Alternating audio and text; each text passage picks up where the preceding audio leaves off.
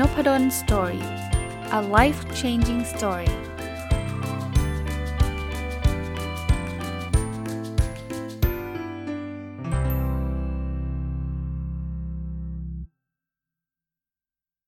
สวัสดีครับ ยินดีต้อนรับเข้าสู่นพดล story podcast นะครับ วันนี้ใกล้สิ้นปีแล้วเนาะผมยังมีหนังสือเยอะมากเลยที่อ่านจบแล้วยังไม่ได้มารีวิวนะครับ แต่ก็คิดว่าสัปดาห์นี้คงได้มีโอกาสได้ได้ได้รีวิวหลายเล่มเลย หนึ่งในเล่มที่ผมชอบมากที่สุด จะว่าของปีนี้เลยก็ว่าได้นะครับ เป็นหนังสือของ Matt Haig ชื่อ The Comfort Book นะต้องพูดถึงที่มาที่ไปสักนิดหนึ่งนะครับ คือชื่อหนังสือก่อน The Comfort Book ก็คือหนังสือที่อ่านแล้วสบายใจ แต่ที่ทำให้ผมสนใจแล้วก็หยิบหนังสือเล่มเล่มนี้มาโดยไม่ลังเลคือชื่อผู้แต่งแมทเฮกเนี่ยผมได้อ่านหนังสือของเขามาแล้ว 2 เล่มนะแล้วก็เอามารีวิวในนพดลสตอรี่ทั้ง 2 เล่ม เล่มแรกเนี่ยคือ The Reason to Stay Alive นะครับ ก็มีแปลไทยนะะผมอ่านเวอร์ชันแปล แล้วก็เล่มที่2เนี่ยคือ The Midnight Library ก็เล่มที่ 2 นี้เป็นนิยายนะครับ ก็ได้อ่านหนังสือแนวแปลเหมือนกัน อ่านแล้วชอบนะ ก็คือเขามีข้อคิดอะไรต่างๆ ที่เขาฝ่าฟันอุปสรรคเขาเคยเป็นซึมเศร้า แบบแย่มากเลยเป็นพานิกเป็นอะไรเงี้ยแล้วก็ผ่านมาได้นะครับเขาก็เป็นนักเขียนชื่อดังคนหนึ่ง พอเห็น The Comfort Book ก็เลยหยิบมาซื้อเลยนะครับ หนังสือตีมันเป็นแบบไหน ตีมันคือเขาเขาเขาเป็นคนชอบเขียนเขาเป็นนักเขียนนะครับ แล้วเวลาเขาไปอ่านหนังสือเวลาเขารู้สึกแย่รู้สึกดาวหรือหรือหรืออะไรก็ตามเนี่ยเขาจะเขียนคล้าย ๆ เขียนไดอารี่เขาไว้ครับ แต่มันไม่ใช่ไดอารี่ว่าวันนี้ทำอะไรยังไงนะแต่มันเป็นไดอารี่ที่สอนเขาอะเขียนไว้เพื่อทำให้เขาสบายใจขึ้นเนี่ยคราวนี้ผมอ่านแล้วเนี่ยผมคิดว่ามันมันมันมีข้อคิดที่ดีเพียบเลย วันก่อนเนี่ยมีหลายคนผมเห็นโพสต์ใน Facebook เป็นเพื่อนๆกันใน Facebook เนี่ยนะครับว่าเฮ้ยตอนนี้เรารู้สึกแย่รู้สึกดาวนะครับผมก็เลยเข้าไปแนะนำบอกว่าลองหาหนังสือเล่มนี้อ่านสิ แล้วก็มีคนอ่านนะครับ แล้วก็ให้ฟีดแบ็กกลับมาบอกว่าเออมันดีจริง ๆ นะครับ วันนี้ผมก็เลยถือโอกาสมาแชร์แล้วกันนะครับสำหรับคนที่อาจจะประสบปัญหาชีวิต ประสบความเครียดไม่ว่าจะเรื่องโควิด หรือเรื่องใด ๆ ก็ตาม เริ่มจากประโยคทองประโยคแรกเลย แล้วเป็นเป็นเป็นเป็นประโยคที่ แมทเฮกเขียนซ้ำแล้วซ้ำเล่าในหนังสือเล่มนี้เลยนะครับเขาเขียนอย่างนี้ขอเป็นภาษาอังกฤษก่อนนะ แล้วเดี๋ยวแปลเป็นไทยนะครับ Nothing is stronger than a small hope that doesn't give up แปลว่าไม่มีอะไรที่มันจะแข็งแรงไปมากกว่า ความหวังเล็กๆ ที่เราไม่ล้มเลิกนะ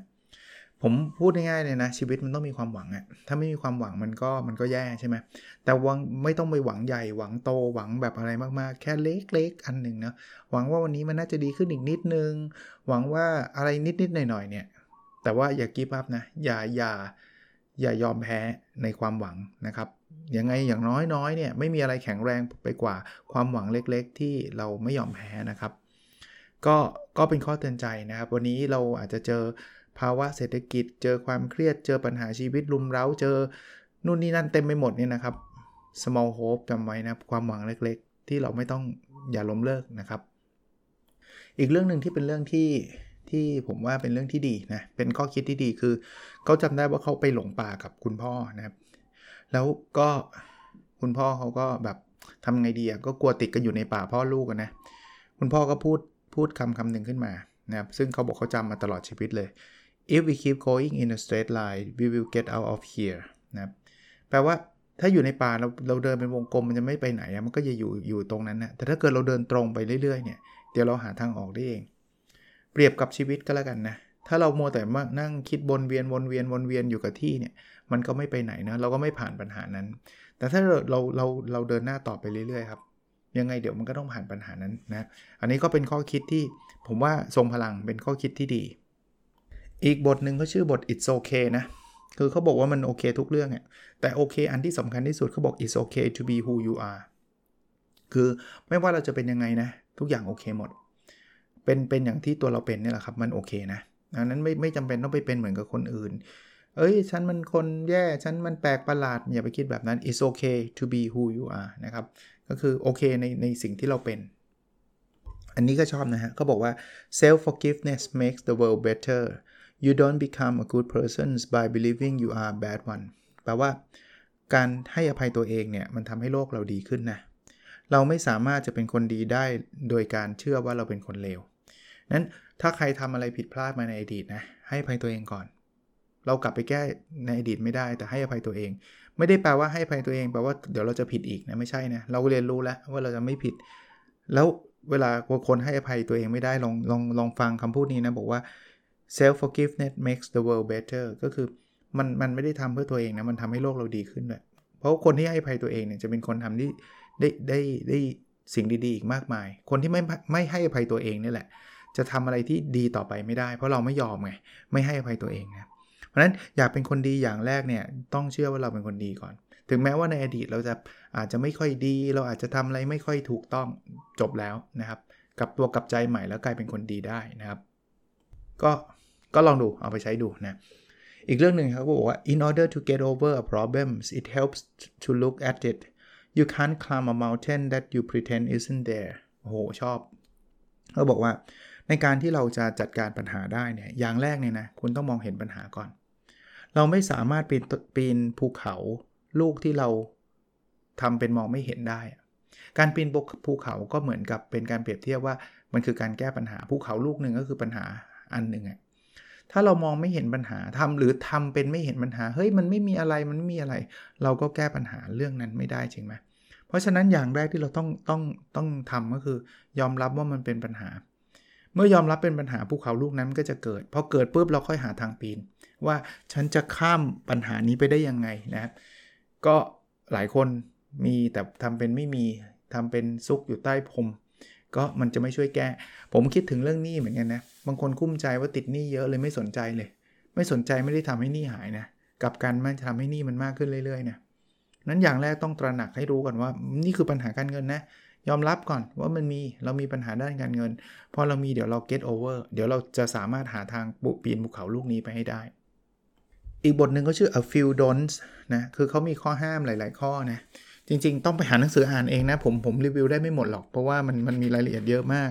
แต่ผมชอบข้อสุดท้ายมากที่สุด จริง ๆ ข้ออื่นก็ชอบนะ ข้อสุดท้ายเขียนว่า don't worry if you do คืออย่าไปกังวลมากครับ ถ้าถ้าคุณกังวลอยู่ก็อย่ากกังวลนะ พูดง่ายทำยากนะ ผมรู้มันแหมห้ามห้ามได้ก็ดีสิ แต่ว่าก็ดีกว่าไม่ห้ามเลยจริงไหมนะเพราะนั้นพยายามเตือนตัวเองเยอะๆนะครับ อันนี้ข้อคิดนี้ก็ชอบนะเขาบอกว่า author people matters but there is no point becoming someone else in order to find friends in order to find the people who like you it's first necessary to be you แปลว่างี้ คือคนคนคนอื่นเนี่ยสำคัญไหมสำคัญนะ แต่ว่ามันไม่มีประโยชน์ใดๆเลยที่จะเป็นคนอื่นเพื่อที่จะทำให้เรามีเพื่อนนะถ้าคุณอยากหาคนที่ชอบคุณเนี่ย อย่างแรกที่คุณต้องเป็นคือคุณต้องเป็นตัวคุณเองก่อน ไม่งั้นเขาจะไม่ชอบคุณถูกไหมเขาก็จะชอบ someone else เขาก็จะชอบคนอื่น เพราะว่าเราไปเป็นคนอื่นนะหลายคนพยายามกลัว จะเรียกว่าอะไร คือพยายามเป็นคนอื่น เพราะว่ากลัวคนจะไม่รัก เพราะฉะนั้นเนี่ยฉันไม่ชอบปาร์ตี้ฉันก็เลยต้องไปปาร์ตี้เพราะว่าเดี๋ยวคนจะไม่รัก เดี๋ยวจะไม่มีเพื่อนนะพราะสุดท้ายเนี่ยเขาเขาเขาก็อาจจะเป็นเพื่อนกับเราในฐานะที่เราเป็นคนชอบปาร์ตี้ซึ่งมันไม่ใช่เราไงแล้วใน long term เนี่ยเราก็ทำแบบนั้นได้ไม่ตลอดจริงไหมครับ เพราะเราไม่ชอบปาร์ตี้นะผมไม่ได้บอกว่าห้าม ปรับตัวเข้ากับเพื่อนเลยแบบบางอย่างเราต้องปรับบางอย่างเราอาจจะไม่ชอบอาจจะต้องฝืนใจไปบ้าง แต่ว่าไม่ใช่เปลี่ยนไปทั้งหมดนะคือเราเรารู้ดีครับว่าจุดไหนเป็นจุดที่พอจะโอนอ่อนผ่อนตาม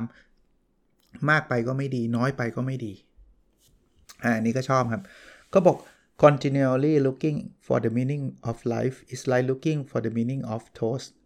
it's sometimes better just to eat the toast คือก็บอกว่า การมอง ตลอดเวลาเรื่องการค้นหาเรื่องความหมายของชีวิตเนี่ยมันก็คล้ายๆ เรามองไอ้ขนมปังปิ้งอะ่ะบางทีมันไม่ต้องอะไรมากครับแค่ไปกินแค่นั้นเอง เปรียบเสมือนแบบนี้ครับคือคือดีครับที่เราจะหยุดคิดว่าชีวิตเราเกิดมาเพื่ออะไรนู่นนี่นั่น แต่ว่าอย่าทำแบบนั้นตลอดนะบางทีไปใช้ชีวิตซะเถอะนะอย่าไปอย่าไปคิดมากพูดง่ายๆอย่าไปคิดมากว่าชีวิตเราเกิดมาเป็นยังไงแบบไหน คือคิดได้แต่ไม่ใช่ตลอดเวลาถ้าตลอดเวลามันก็ไม่ได้ทำอะไรสักทีนะ อีกอีกอันนึงครับผมชอบเขาเขาบอกว่า the best of life exists beyond the things we are encouraged to crave แปลว่าชีวิตดีๆ ของเราเนี่ยมันมันเกิดขึ้นมากกว่าการที่เราจะมาต้องมาโหยหาในบางสิ่งบางอย่าง ผมผมขยายความให้เช่น บางคนบอกว่าชีวิตเราจะมีความสุขเมื่อเรามีรถ เมื่อเรามีบ้าน เมื่อเรามีเงินเท่านั้นเท่านี้บาท มันไม่จำเป็นต้องเป็นแบบนั้นนะ จริง ๆ เรามีความสุขได้ the best of life exists นะก็คือชีวิตในเวอร์ชันของเราที่ดีที่สุดมีได้โดยที่บางทีมันไม่จำเป็นต้องมีสิ่งพวกนั้นนะผมไม่ได้ต่อต้านการมีรถมีบ้านหรือว่ามีเงินเยอะๆนะ มันดีครับ แต่ว่าอย่าไปผูกติดกับชีวิตกับไอ้สิ่งพวกนั้น เพราะว่าวันหนึ่งนะเราไปถึงจุดนั้นเดี๋ยวเราก็จะ crave crave ก็คือค้นโหยหาสิ่งใหม่ๆอีกนะครับเราก็จะไม่มีความสุขต่อไปอย่างเงี้ยซึ่งซึ่งมันไม่ work อะเขาบอกงี้ครับ life is not a ladder to climb a puzzle to solve a key to find a destination to reach a problem to fix แปลว่าชีวิตเนี่ยนะมันไม่ใช่บันไดที่ใช้ในการปีน มันไม่ใช่ปัญหาที่เราต้องมาแก้ไข มันไม่ใช่กุญแจที่เราจะต้องมาค้นหา มันไม่ใช่สถานที่ที่เราต้องไปให้ถึง แล้วมันก็ไม่ใช่ปัญหาที่เราต้องมาจัดการนะครับ แล้วแล้วชีวิตคืออะไร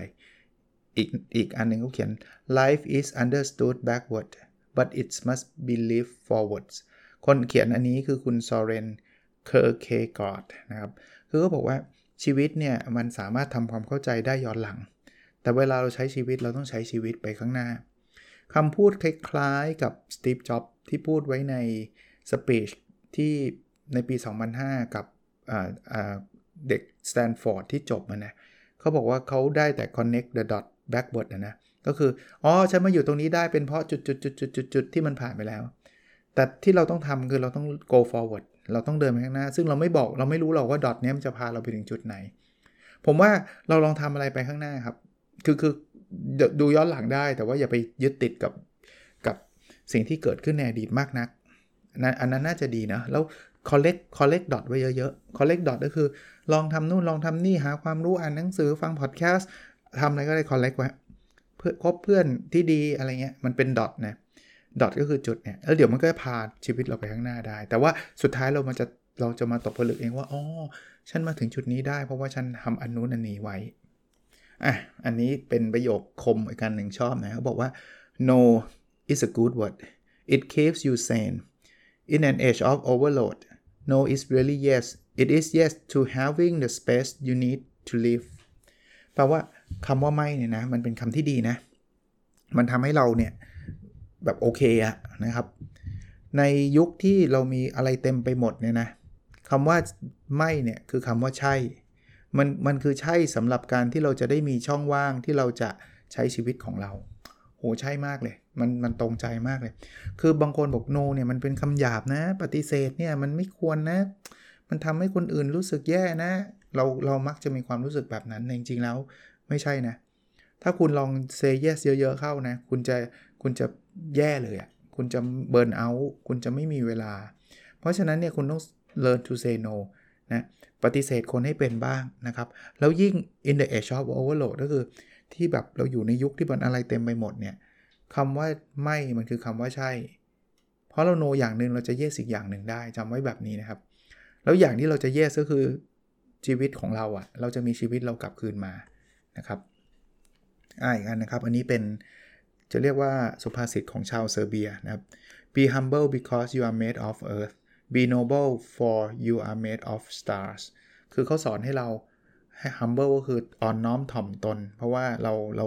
เราเกิดขึ้นมาจากโลกเนี้ยนะครับ แต่ว่าให้เราแบบ noble อะรู้สึกใช้คำไทยว่าอะไรเดียสูงส่งหรือว่าแบบภูมิใจในตัวเองอะนะครับ เพราะว่าเราก็ถูกสร้างจากดวงดาวเช่นเดียวกัน ผมผมฟังคำนี้นะคำแปลเนี้ยประโยคอันเนี้ยซึ่งเขาบอกว่าเป็นเป็นสุภาษิตของชาวเซอร์เบียเนี่ยผมนึกถึงหนังสือของอดัมแกรนที่ชื่อว่า Think Again ที่เขาบอกว่าเราต้องมีทั้ง confidence กับ humility ก็คือเราอ่อนน้อมถ่อมตน แต่เราต้องมีความเชื่อมั่นด้วย humble อ่อนน้อมถ่อมตนได้ แต่มีความเก่งมีความเชื่อมั่นในตัวเอง ปีทั้งคู่เราจะประสบความสำเร็จได้ดีเลยนะเรื่องความสุขเป็นคำสั้นๆที่ให้ข้อคิดได้ดีนะเขาบอกว่า happiness occur when you forget who you are expected to be and what you are expected to do happiness is an accident of self acceptance it's the warm breeze you feel when you open the door to who you are แปลครับ ความสุขเนี่ยมันจะเกิดขึ้นเมื่อเราลืมว่าเราต้องเป็นอะไร เราลืมว่าเราต้องทำอะไร ความสุขเนี่ยมันคล้ายๆ เป็นอุบัติเหตุของการที่เรายอมรับตัวเองนะครับ มันเหมือนสายลมที่พัดผ่านแบบแบบอบอุ่นน่ะสายลมที่อบอุ่นที่เรารู้สึกเวนเราเเมื่อเราเนี่ยเปิดประตูยอมรับว่าเราเป็นใครอะคือคนที่มีความสุขคือคนที่ยอมรับตัวเองครับ แล้วไม่ต้องใช้คำว่าต้องมากนัก ถ้าเราแบบฉันต้องเป็นคนนั้น ฉันต้องเป็นคนนี้ ฉันต้องรวย ฉันต้องต้องต้องต้องเนี่ยความสุขยากเลย เพราะว่าโอกาสที่เราจะทำได้ทุกต้องเนี่ยมันมันน้อยครับ แล้วไอ้ที่ต้องต้องต้องต้องเนี่ยมันคือส่วนใหญ่มันคือยากไงพอพอมันยากเราทำไม่ได้เราก็ทุกไงลบคำว่าต้องทิ้งครับ แล้วยอมรับตัวเราเอง ผมไม่ได้บอกว่าห้ามพัฒนาตัวเองนะ ใช้ใช้อันนี้ผมเติมจากหนังสือให้นะ แทนที่ใช้คำว่าต้องใช้คำว่าควร น่าจะดีกว่าลดเพรสเชอร์ตัวเองลงไป ยอมรับความเป็นตัวตน แต่ว่าพัฒนาตัวเองได้นะครับ ความสุขจะมาเองอ่าอีกอันหนึ่งนะครับ อันนี้พูดโดยคุณหรือเขียนโดยคุณเฮเลนเคลเลอร์นะครับ We Believe นะครับ มาจากน่าจะหนังหรือว่าหนังสือไม่แน่ใจเนะเขาเขียนไว้ว่า when one door of happiness closes another door opens but often we look so long at the closed door that we do not see the one which has been opened for us คือเขาบอกว่าเมื่อประตูแห่งความสุขประตูหนึ่งมันปิดไปอะอีกประตูมันเปิดขึ้นครับ แต่เราอะมักจะใช้เวลาไปมองประตูที่ปิดซะนานจนเกินไป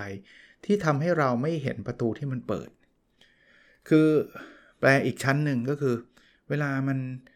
บางอย่างมันมันมีความทุกข์เกิดขึ้นก็คือประตูแห่งความสุขมันปิดลงใช่ไหมสมมุติว่าเราเคยค้าขายอย่างเงี้ยอะ แล้ววันนี้เจอโควิด มันทำให้เราต้องปิดร้านนะ อันเนี้ยประตูมันปิด แต่เขาบอกว่าทุกครั้งที่ประตูมันปิด มันจะมีประตูอีกประตูหนึ่งเปิด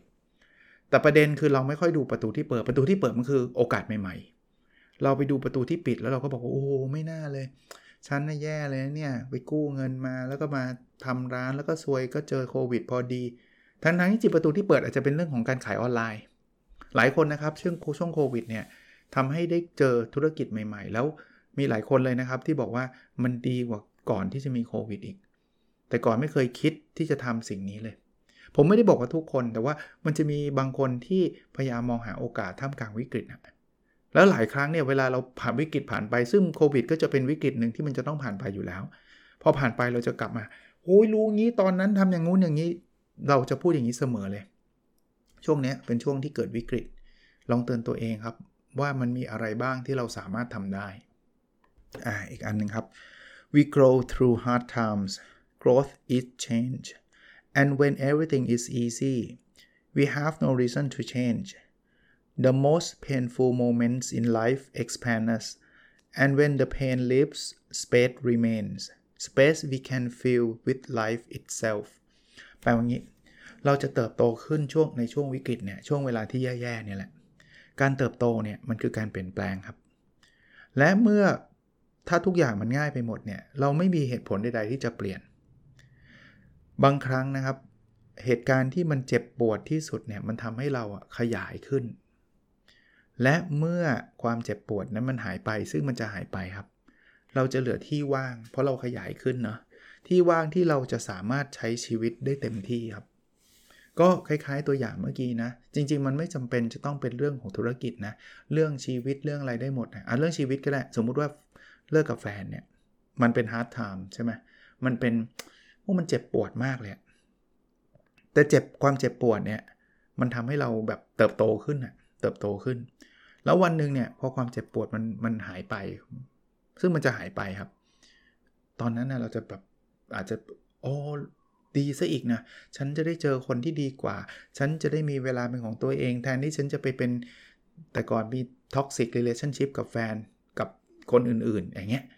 หรือหรือเมื่อกี้เรื่องธุรกิจเหมือนกันนะ คือพอมันแบบเจอโควิดเจออะไรต้องปิดตัวไป มันก็เจ็บปวดเนี่ยแต่เจ็บปวดเราจะเติบโตขึ้นครับ ผู้ประกอบการหลายคนที่ประสบความสำเร็จก็ไม่ได้ทำธุรกิจแรกแล้วก็สำเร็จนะทำมาเป็น 10บสรอบครับ กว่าที่จะสำเร็จก็มีเยอะแยะนะครับ แต่เขาก็เก็บคือยิ่งโดนแบบนี้เยอะยิ่งแข็งแกร่งนะแล้วจะยิ่งสอนตัวเองให้รู้ว่าจะต้องทำอะไรต่อไปในอนาคต มองลองมองความเจ็บปวดเป็นแบบนี้ก็ได้นะครับ ขออีกสักเรื่องนะครับ วันนี้คงยังไม่จบนะน่าจะพรุ่งนี้ได้ต่อนะครับ you don't need to know the future to be hopeful you just need to embrace the concept of possibilities to accept that the unknowability of future is the key and that there are versions of that future which are brighter and fairer than the present the future is open แปลครับคือคุณไม่จำเป็นที่จะต้องรู้อนาคต เพื่อที่คุณจะได้มีความหวังหรอก สิ่งที่คุณต้องการคือความเป็นไปได้ต่างหากละ่ะนะครับคราวนี้อย่างแรกที่คุณต้องทำเนี่ยคือคุณต้องยอมรับความไม่รู้ในอนาคตของคุณก่อนนะครับ แปลว่า มันจะมีเวอร์ชั่นของอนาคตหลากหลายเวอร์ชันเลย แต่หนึ่งในนั้นเนี่ยมันจะเป็นเวอร์ชั่นที่มันมันเจ๋งอะ่ะ มัน brighter อะ มันสดสสสว่างไสว มันยุติธรรม มันดีกว่าในปัจจุบัน แปลว่า อนาคตมันมีแต่ความเป็นไปได้ครับ ผมว่าบางทีเนี่ยเราเราเราคิดว่า โอ้ไม่ไม่ได้แล้วแย่แล้วหรือฉันไม่รู้อนาคตเลยเนี่ยเขาบอกไม่จำเป็นต้องรู้แล้วเราไม่รู้หรอก แต่เรามีความหวังได้นะครับ คือไอ้ความไม่รู้เนี่ยแหละ ที่เรายอมรับนี่แหละ มันก็แปลว่ามันก็จะต้องมีเวอร์ชันในอนาคตที่มันจะดีกว่าวันนี้แน่ๆถูกปะนั้นถ้าวันนี้ใครรู้สึกแย่เนี่ยจำไว้ว่าอนาคตมันยังมีอยู่นะแล้วมันจะมีอยู่ตลอดไป คือพอพรุ่งนี้ก็แย่อีกอาจารย์พรุ่งนี้ก็แย่อีกก็อนาคตก็จะต้องมีอีกนะแล้วเราก็ยังมีความหวังได้นะครับ ผมจบไว้ตรงนี้ก่อนสำหรับวันนี้นะครับ ใกล้ปีใหม่แล้วนะผมว่าลองหาหนังสือแบบ feel good แบบนี้อ่านดูนะครับคือคือมันไม่ถึงกับ feel good อะไรมากนะ มันไม่ได้โลกสวยแล้วเวนเดอร์นะ มันเป็น feel good ในเชิงการมาเป็น life reflection น่ะการมาสะท้อนคิดนะ ผมกะว่าสัปดาห์สุดท้ายเนี่ยผมจะเอา คืออาจจะไม่ได้รีวิวหนังสือมากนักนะครับ แต่ว่าจะเอาเรื่องราวของตัวเองที่ผ่านมาในปีนี้มาเล่ามาแชร์ด้วยนะครับ จะได้มีมีมีความหลากหลายของพอดแคสต์ด้วยนะครับ โอเคนะครับ หวังว่าจะเป็นประโยชน์นะครับ แล้วเราพบกันในพิโซดถัดไปครับ สวัสดีครับ